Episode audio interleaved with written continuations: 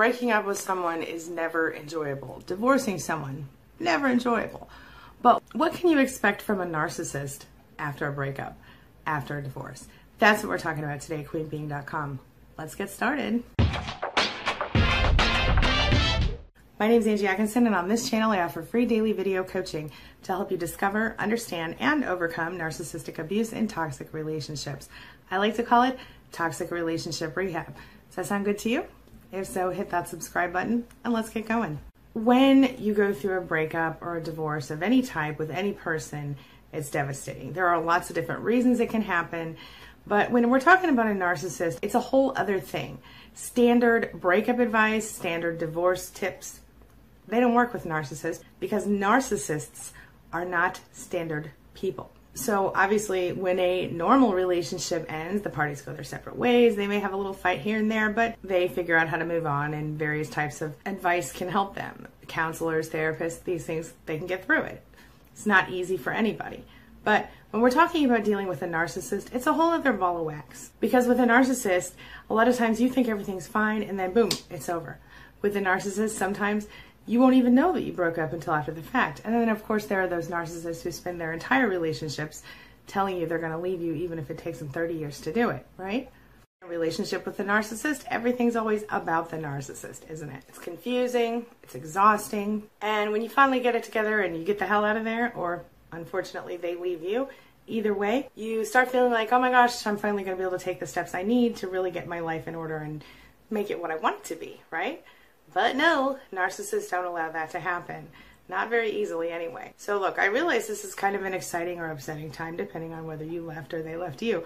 But it's also a dangerous time because while you can certainly begin your life over again and really get things to become what you want them to be, it's also really important to be aware and to prepare for the things that might be coming down the road when you break up with or divorce a narcissist. Like I said, all breakups are hard, all divorces suck, but this kind, I really think, is the hardest because, in addition to the normal ups and downs of divorce or breakups, you're dealing with an emotional manipulator. You're dealing with someone who absolutely has no qualms about breaking your heart, stomping on your feelings again and again and again, and shocking you almost every time. But here's the good news, my friend. If you take the time to understand how all that works, understand the patterns, understand the behaviors, and know what to expect, you might get through it a little easier. And that's what this video is about today. So let's just dig right in, shall we? What are the things that narcissists do after breakups? Number one, they hoover. Yeah, that's right. Narcissists love to suck you back in. And you're thinking, well, they don't even want me. They made it real clear to me. Or they're already doing this or that or the other. Doesn't matter. They're going to suck you back in. Even if they've moved on, they've gotten remarried, or they're dating a new person now, they will still hoover you for years if you allow them to. So they're going to do whatever they can to pull you back into their drama. And if you have been previously romantically involved with them, back into their bed. Oh, yeah, it happens. Number two, you're going to have to worry about obsessing. Now, this is going to happen on your end, of course. You're going to obsess about what could I have done better? What could I change? What could I do better next time? How do I watch for the red flags? And da da da da. You're going to you're going to go through that. But the narcissist is going to obsess about you. What? Yeah, that's what's going to happen usually right before the Hoover phase or right before the smear campaign. See? So what's going to happen, and that's number three actually, the smear campaign, we'll get to that.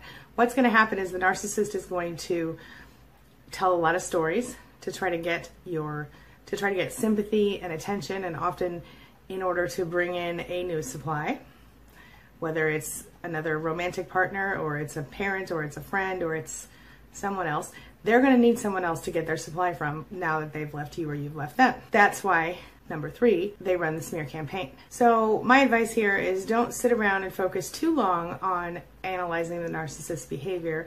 Don't focus too long on letting the narcissist be connected to you after the breakup because the more access you give them, the less likely they are to go away and move on. So, number three, smear campaigns. This is where they walk around and they tell everybody they know what a horrible person you are and how you hurt them, and, and often they project their own bad behaviors onto you. So if they were cheating, they tell everybody you were cheating. If they were beating the crap out of you every day, they tell everybody you were beating the crap out of them every day. And this goes on and on. People start to believe the narcissist, and pretty soon you know who your real friends are because your real friends would never believe those things about you. But strangers and people who are acquaintances, and sometimes people you thought were your friends, will believe the narcissist and take the narcissist side. And that, my friend, is rough stuff. But it happens. And I guess on the positive side, at least you know who your real friends are. Number four kind of goes along with the smear campaign and it's that narcissists don't go quietly, right? So they're going to smear campaign you, and then they're going to tell everybody, everybody who will listen, and they're going to gameplay you, okay? They're going to do everything they can to really impact your life in a negative way most of the time. They will abuse you to the point where your psychological wounds become increasingly serious. It's common and, and sometimes it's it's worse. Sometimes they go so far as to physically abuse you where they didn't before. So be aware of this and keep yourself safe. Don't be afraid to call the police if, if they show up at your house in the middle of the night or something. This brings me to number five. Narcissists are all about winning. Okay? They don't care if your kids are negatively affected. They don't care if they lose everything in the process. They just want to win the relationship. They need to be validated. They need to be proven right. They'll fight you for custody even if they don't want the kids. They will try to keep the house even if they know they don't want the house. They're just going to move out of it or they're going to sell it. The truth of what really happened between the two of you will only come out of your mouth if it comes out of anyone's because the narcissist cannot ever even admit the truth to him or herself. You have to remember, narcissists they have no empathy, so they don't care how they're making you feel. And above all, they just want to win. And as always, they don't give a crap about the consequences for their own behavior because they don't accept responsibility. Narcissists are going to do their very best to make you play the game with them. This brings me to number six. Narcissists want to keep playing the game and they're going to do everything they can to suck you into it. So it does not matter how the breakup happened. It doesn't matter where the divorce came from. It doesn't matter if they literally left you for another person or if you literally walked in on them having sex with your best friend on your bed in your house. It doesn't matter because they will be like, I'm the victim they will walk around telling everyone, like I said in number two, smear camp or number three, smear campaigning. That's how they roll. They will say things to you like, "Why are you doing this to me?" And inevitably, you will be the one wearing the big red blame sticker. Of course, anytime you try to address any issues, you think to yourself, "Okay, well maybe we can work it out. Maybe they understand now." You know, you tr- you try to address those issues, and the narcissist inevitably will flip it all back around, do the narcissistic flip on you and within moments or seconds of that conversation, as soon as they begin to feel uncomfortable, they start pointing out things that are wrong with you. You become the problem, and then they have you, uh, they, they, they say things to you like, well, I'll do that if you promise that you will never ever again, you know, leave trash in the kitchen or whatever. They start picking at tiny things and pulling you apart and looking for ways to make it about them be, being the victim and not you. And their flying monkeys sometimes, especially those willing flying monkeys, will come in with them on this and play this game. This is seen a lot of times with a narcissistic mother. When a narcissistic mother has a golden child and the golden child gets married and is a narcissist, this this type of dynamic is often seen with the two of them ganging up on the victim or the supply during the divorce. So Anybody having any experience with that? Let me know in the comments below. I'm thinking of one particular person right now who's one of our, well, was one of our SPAN members. I think she's still around the channel here, and um, I talk to her often, off and on, and she was telling me basically she's in hell, and her mother-in-law is essentially allowing the narcissist, she, the mother-in-law is enabling the narcissist and actively helping to abuse this woman and her daughter. It's messed up, but it happens. So if you have experience with that, let us know in the comments below and let us know how you dealt with it. But listen, no matter what happens, don't let yourself get wrapped up in that crap again because once they get you back in, they will hold on so tight you won't even know what to do with yourself. If you get out of a narcissistic relationship, stay out if at all possible. Number seven, narcissists do their very best to make the divorce process or the breakup process as long and painful as possible. So what you have to understand is that if you're going through the divorce or you're going through a breakup and there are any legal issues to iron out, whether it has to do with a shared home, shared children, anything like that, finances, they're going to make it hard. They're going to make it stretchy. They're going to make it last as long as possible. They will probably refuse to settle.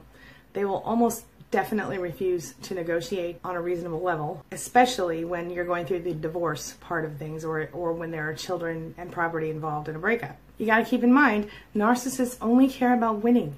They don't care about who they hurt in the process. They don't see room for negotiation. And the truth is that even if you're not married and you don't have property or children together, they're still going to play games with you throughout the whole process. Can you relate to that? Let me know in the comments. Bottom line is, it can take years to heal after a relationship with a narcissist. Narcissists are incredibly lacking in empathy. They have no empathy. A couple things you can do have a good support system in place.